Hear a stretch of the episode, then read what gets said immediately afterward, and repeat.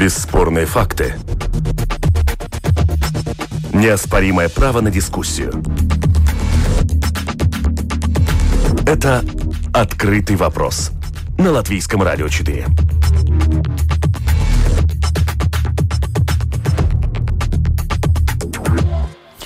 Здравствуйте, уважаемые радиослушатели. Вместе с вами в эфире Латвийского радио 4. Дискуссионная программа «Открытый вопрос». У микрофона Роман Шмелев. И, как всегда, по понедельникам мы обсуждаем международную политику.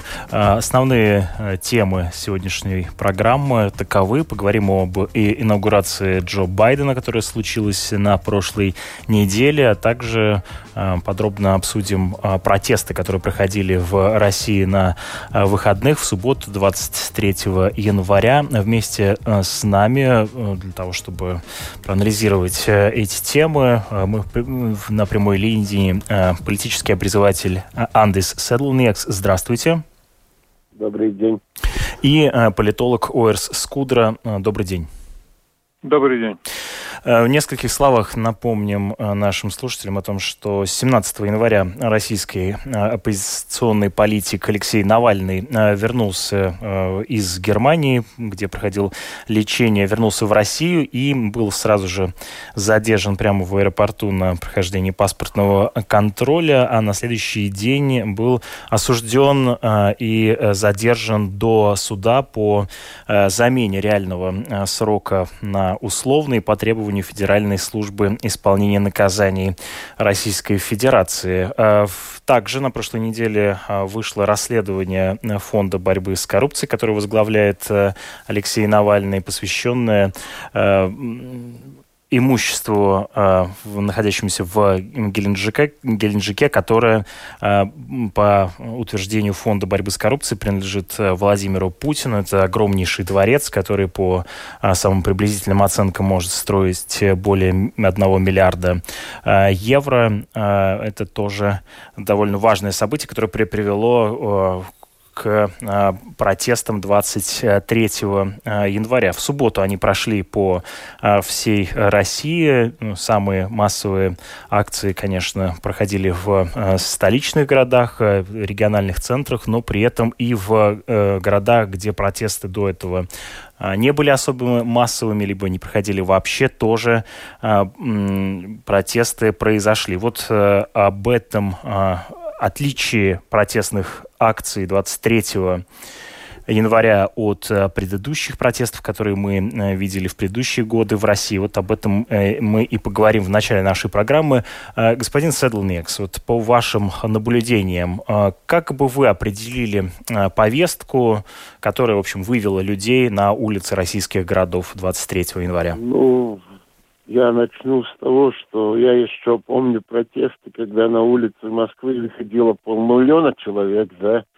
Так что по такой скале, ну, это, скажем так, это беспорядки. Ну, называть это протестом, это во-первых. Во-вторых, я так и не понял, я, кстати, субботу провел, смотря онлайн-передачи, и это оставило такое непонятное впечатлению, поскольку в этих протестах участвовали ну, очень разные люди. Там были коммунисты, националисты и вообще, скажем так, много непонятной публики. Э, и, ну, там лозунг э, про Навального, он очень быстро там забивался. И я бы сказал примерно так, этот, э, эта активность протестов, ну, кроме Москвы и Петербурга, она во многом зависела от, э, э, скажем так, дово люди довольны или недовольны и местной региональной властью, поскольку было множество мест, где вообще не проходили никакие протесты, были города, где люди проявляли какую-то скажем так, непрогнозируемую, непрогнозируемую большую активность. Так что это вопрос э, больше такой локальной, региональной политики. И это, по-моему, связано с теми тенденциями, которые сейчас являются в России. То есть там назрела необходимость э, менять э, ту часть элиты, которая там еще осталась от 90-х годов. Да.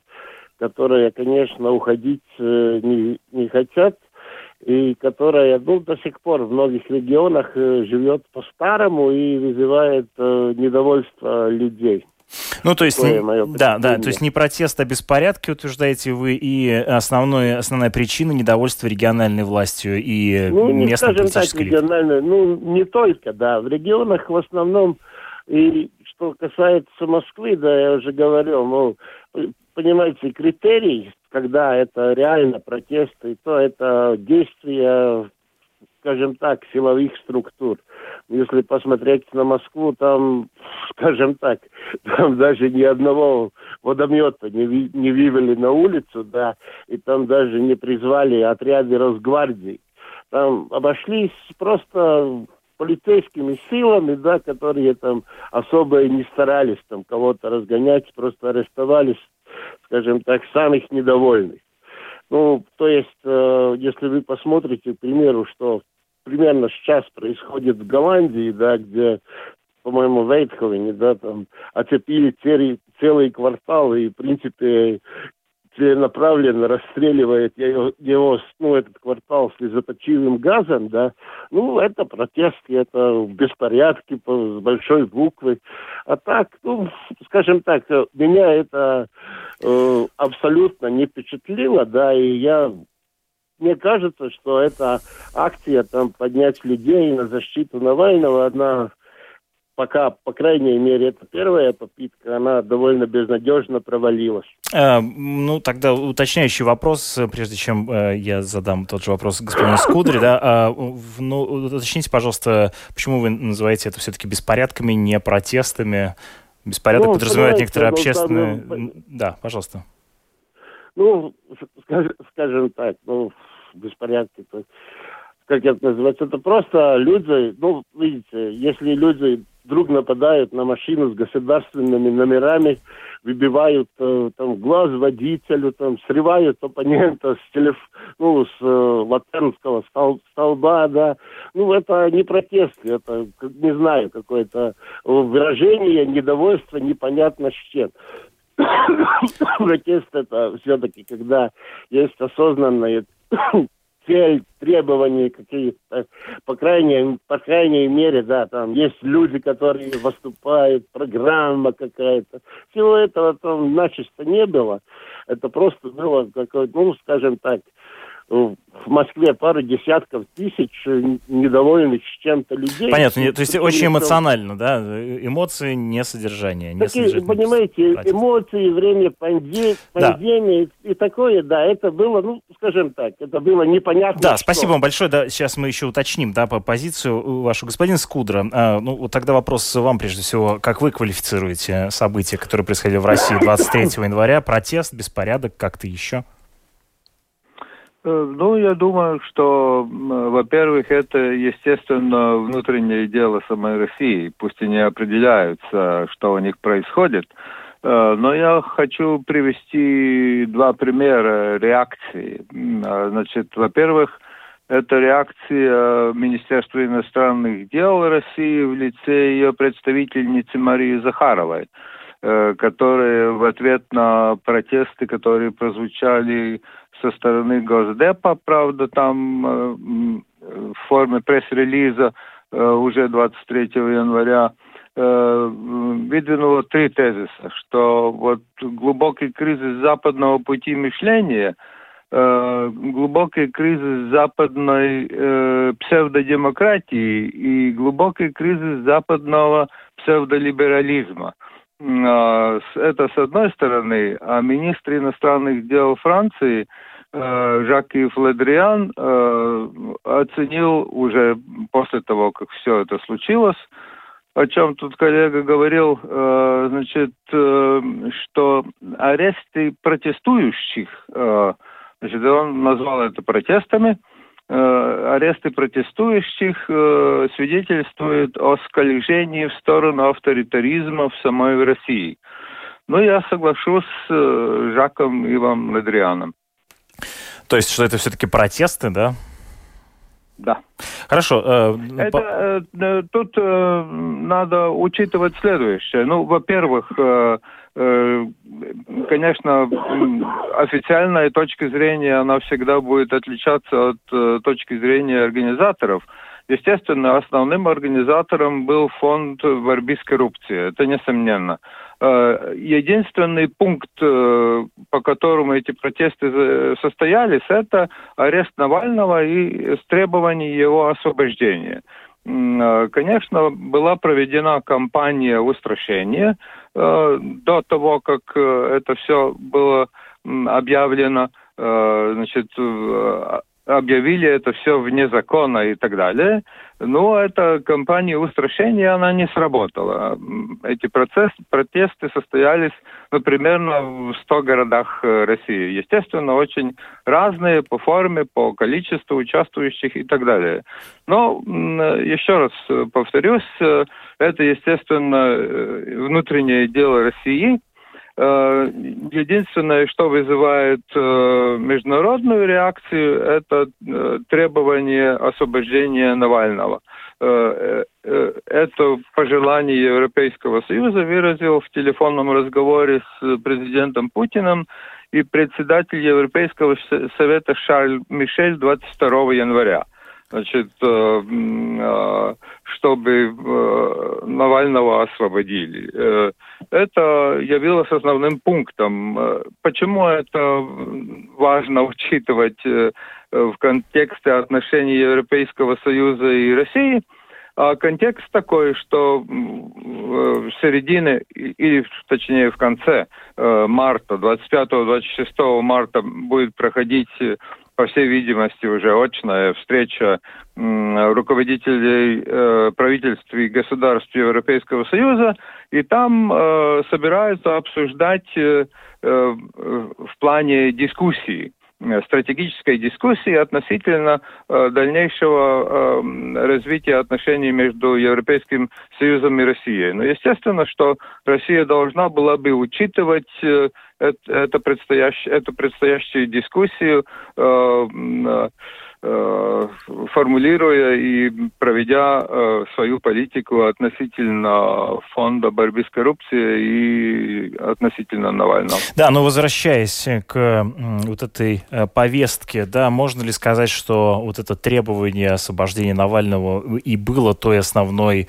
э, движущей силой, которая вывела народ на улицы различных городов, господин Скудра, или все-таки она гораздо более нет, шире и разнороднее? Нет, Э, э, значит, э, я согласен с тезисом о том, что, естественно, там участвовали представители самых разных политических настроений поскольку значит, внепарламентские политические организации в России очень слабые.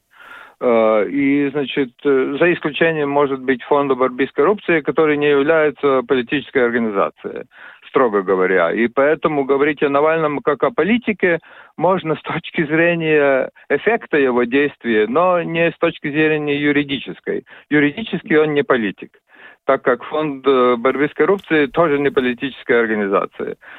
Хотя, естественно, э, касается политического режима в России и того, как там обстоят дела с э, коррупцией и всеми остальными проблемами. Э, хорошо, э, все-таки еще раз я третий раз уточню свой вопрос. Э, как, потому что для меня, мне кажется, это ключевой да, момент из наблюдения за акцией, проходившей 23 января, что в списке городов, где происходили протестные акции, появились города ранее там не появлявшиеся. Кстати говоря, и в близлежащем регионе, и в Пскове, в Великих Луках тоже э, выходили да. А, люди, да, в небольшом, правда, количестве, ну, сравнительно да. небольшом, хотя для этих Но городов... основная масса в Москве и Санкт-Петербург. Это понятно, Москва, Петербург, да. хотя вот, кстати, Хабаровск, да, который да. в прошлом году отличился массовыми протестами, в как раз 23-го, ну, э, несопоставимо меньше вышло людей, чем ну, на да, акции в защиту там... Фургала. То есть, как бы вы определили все-таки, что именно стало причиной того, что люди вышли в других городах, не только в Москве и не только в э, там, Санкт-Петербурге и там условно Екатеринбурге, но и в небольших городах вроде там Белгорода, Саранска и так далее? Значит, э, что касается 23 э, января, то арест Навального, этот так называемый судебный процесс над ним, в помещении отдела полиции. И, значит, фильм о дворце в Геленджике. Значит, о том, судить о том, есть ли или стоит за всем этим какие-то более глубокие политические настроения в обществе, мы сможем судить э, вот э, э, в эту субботу, которая предстоит, если будут опять Э, выходить э, на протесты люди э, и по поводу того же Навального, ну тогда можно будет уже говорить о каких-то более серьезных политических настроениях. А пока что я думаю, что об этом еще преждевременно говорить.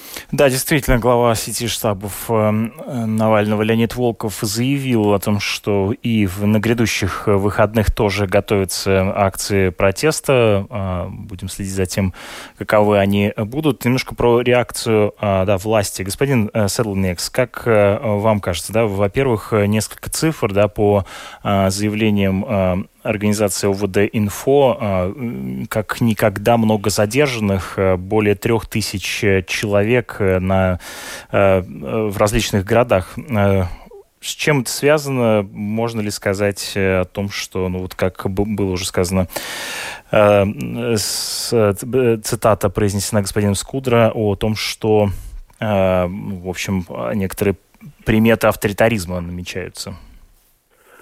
Ну, там приметы авторитаризма есть всегда, да, в принципе, без этого не бывает. Ну и что касается задержаний, ну, это, в принципе, это тоже было всегда там. Э, в принципе, все фиксируется на видео, и если есть, э, скажем так, э, нарушение, то следует судебный процесс. Там тоже ничего. Это есть, короче, ну, место это есть всегда такая тактика последние, последние года в России, что акции там не разгоняют там резиновыми пулями, шумовыми гранатами и тому подобное. Просто целенаправленно арестуют самых убойных и скажем так. Э, Хорошо, по-другому спрашиваю. Какова реакция, возможная последующая реакция властей на вот события 23 января?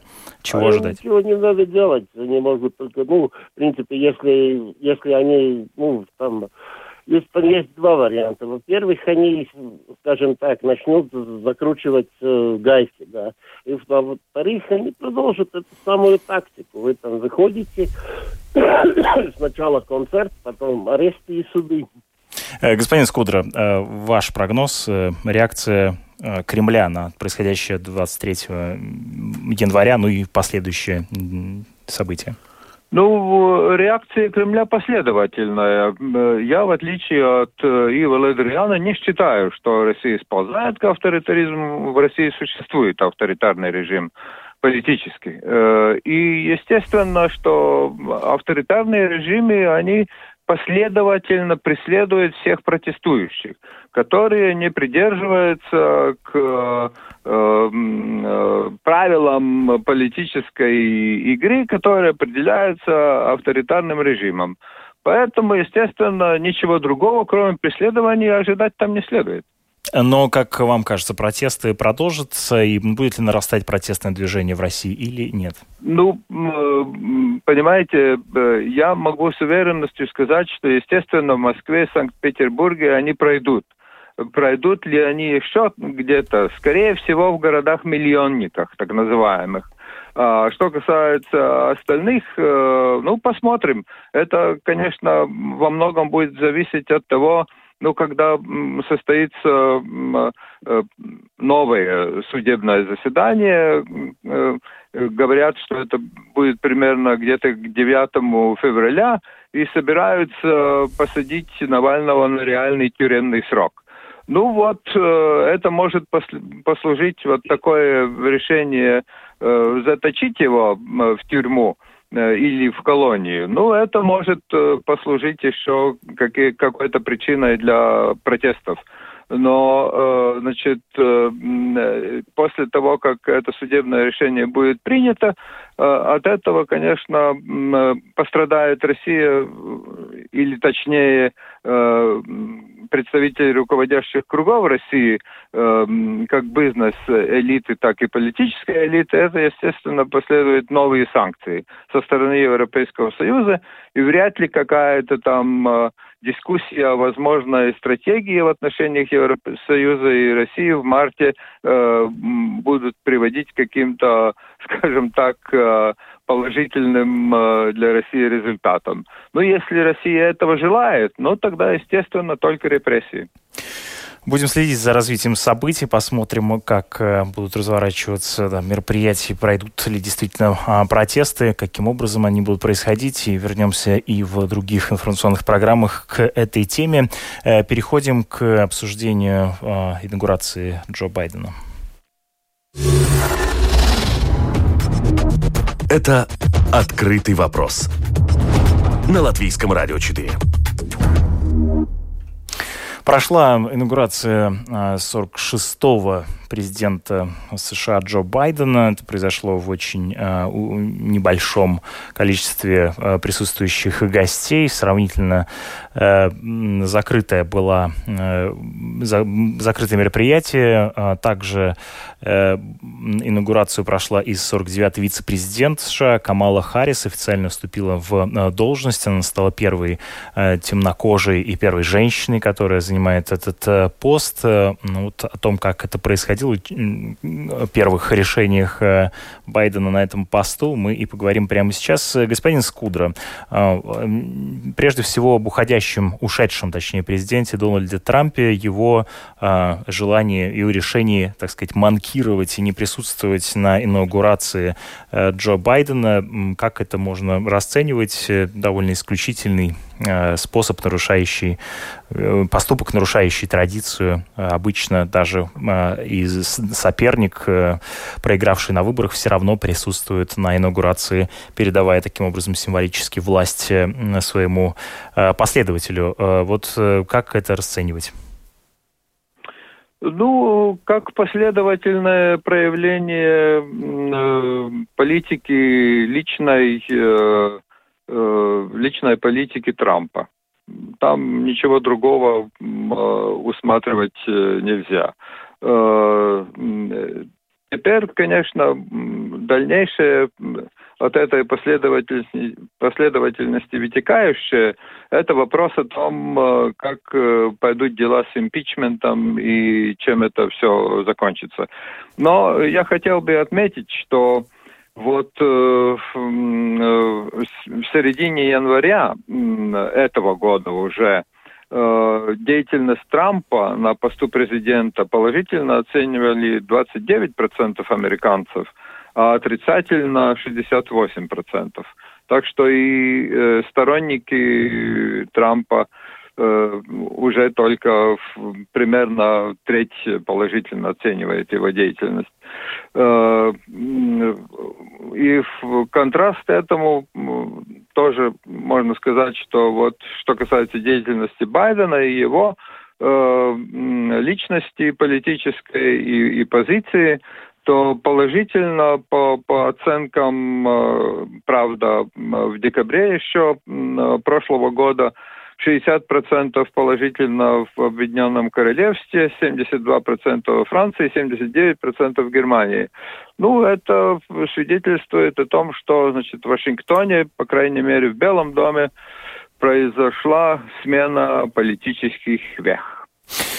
Орс Скудра вместе с нами и на другой линии Андис Седлникс. Господин Седлникс, э, как бы вы прокомментировали те указы, те решения, которые э, Байден э, принял тут же на, Э, подписал на собственном посту, да, там 17 э, указов он подписал, из них 9 э, отменяют решение Трампа. Ну, это, в принципе, было ожидаемо, да. Но сейчас, сейчас меня больше интересует, когда начино, начнется, скажем так, имплементация левого либерализма, да. То есть э, строительство счастливого американского коммунистического будущего. Я так немножко иронизирую, да, но... А Байден, по вашему мнению, коммунист? Ну, скажем, скажем так, э, я считаю левый ультралиберализм или так называемую философию волк э, э, версией коммунизма. Ну, это мое мнение. Я могу его даже философски, скажем так. Если можете, да, кратко, то было бы очень интересно, да. Ой, ну там кратко не получится. Понял, ясно, хорошо. Тогда придется поверить на слово, да. Ну, простите, Герберта Маркуза, да, э, немецко-американского неомарксиста и одного из э, скажем так, одного из столпов этой философии, и там очень много станет понятно с одного Маркуза. Ну, я даже там не говорю про Фуко и так далее. И это мое личное мнение, поэтому я, скажем так, очень предвзято отношусь, ну, не, не к Байдену, а, скажем так, к левому крылу демократов. И я думаю, что э, они составят ему примерно столько же проблем, сколько Трамп э, со своими консервативными, поскольку, ну, скажем так, это были радикально левые, которые привели его к власти, и они теперь захотят получать э, дивиденды с этого. Э, господин... Это будет, это будет очень спорная и очень странная президентура. Господин Скудер, какие вызовы сейчас стоят перед Байденом? Э, значит, э, ну, э, я буду более конкретным и менее буду философствовать впустую относительно демократической партии президента.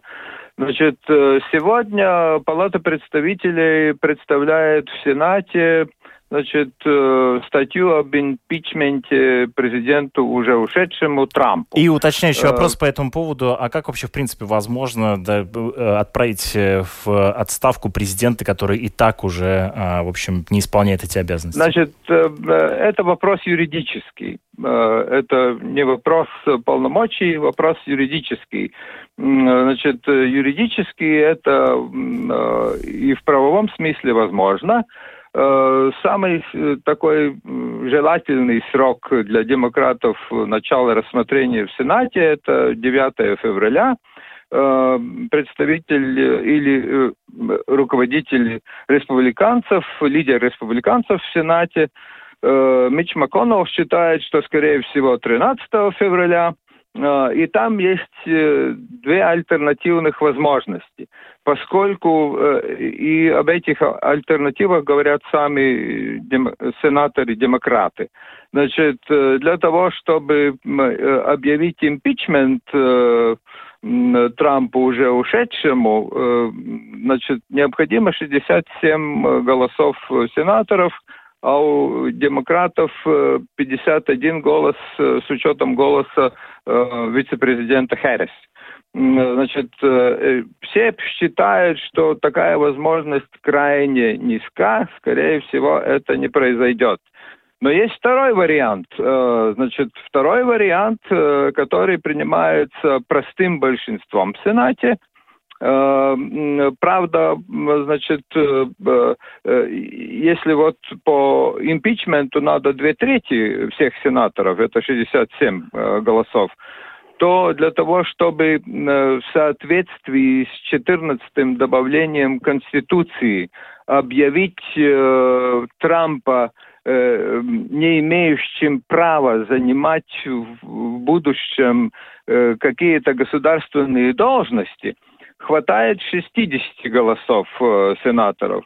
Э, и э, демократы считают, что, скорее всего, э, это более реально, чем э, им, импичмент. То есть импичмент, ну, вот точнее посмотрим. не импичмент, а это может привести к лишению а, возможности да, да, да, да, Трампом да, занимать какой-либо да, да, да, руководящий пост. И, и к тому, что он лишается своей президентской пенсии и т.д.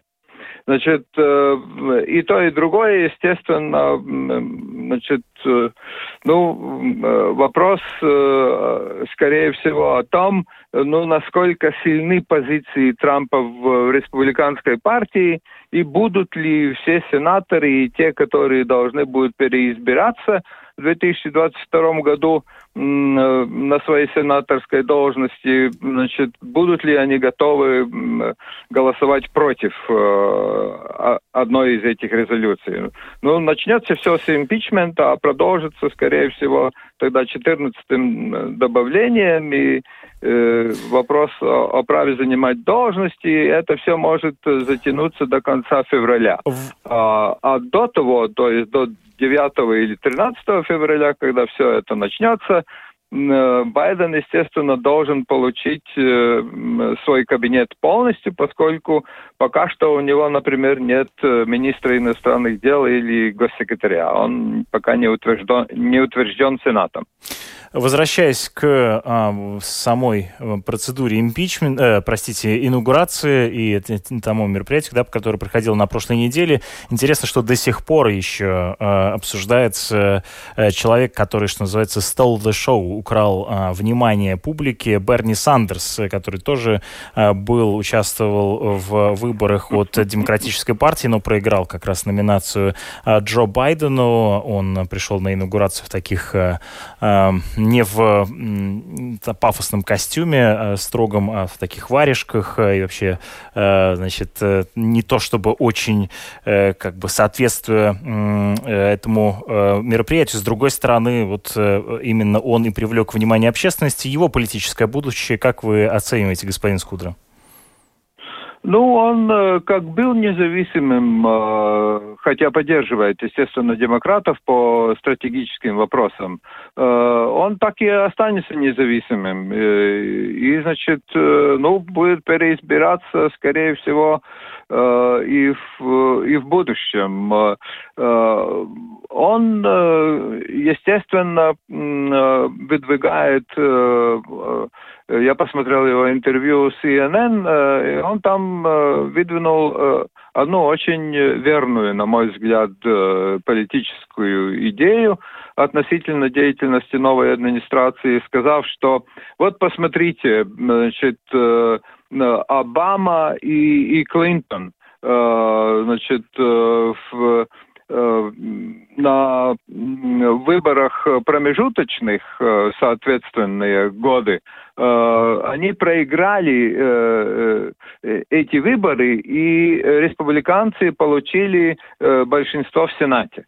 То есть это имеется в виду, что если действия э, Байдена не будет э, э, относительно радикальными во многих отношениях, в первую очередь относительно экономики, относительно борьбы с COVID, если они не приведут к успеху, то, скорее всего, в 2022 году республиканцы получат опять большинство в Сенате и тем самым э, э, во многом осложнят э, президентства Байдена в последующие годы до 2024 года и тем самым усилит возможность э, э, возврата э, республиканцев в президентское кресло, если эти упомянутые мною, значит, дела в Сенате судебные, по сути дела, поскольку это носит э, как, э, как бы процедуру суда. Э, а все сенаторы дают клятву, и, и потом вопрос импичмента или вопрос о 14-й добавке Конституции относительно постов. Значит, и, значит, если это будет неуспешно, то Трамп может в 2024 году вернуться в кресло президент, президентское. И вот тогда действительно э, раскол Америки уже будет на грани гражданской войны. Э, спасибо вам большое за участие в нашей программе. Э, мы, э, разумеется, вернемся до 2024 года еще не раз к теме, да, что происходит в США и в других странах. Спасибо за участие в нашей программе. Вместе с нами были на прямой линии политический образователь Андрис, Андис Седланекс и политолог Орс Скудра. Вместе с вами в эфире Латвийского радио 4 был Роман Шмелев, а за режиссерским пультом пультом Уна Леймана, продюсер программы Валентина Артеменко. Оставайтесь вместе с нами, впереди вас ждут новости.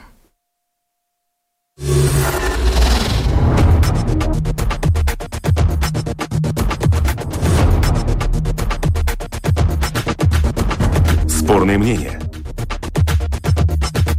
Бесспорные факты. Неоспоримое право на дискуссию. Это «Открытый вопрос» на Латвийском радио 4.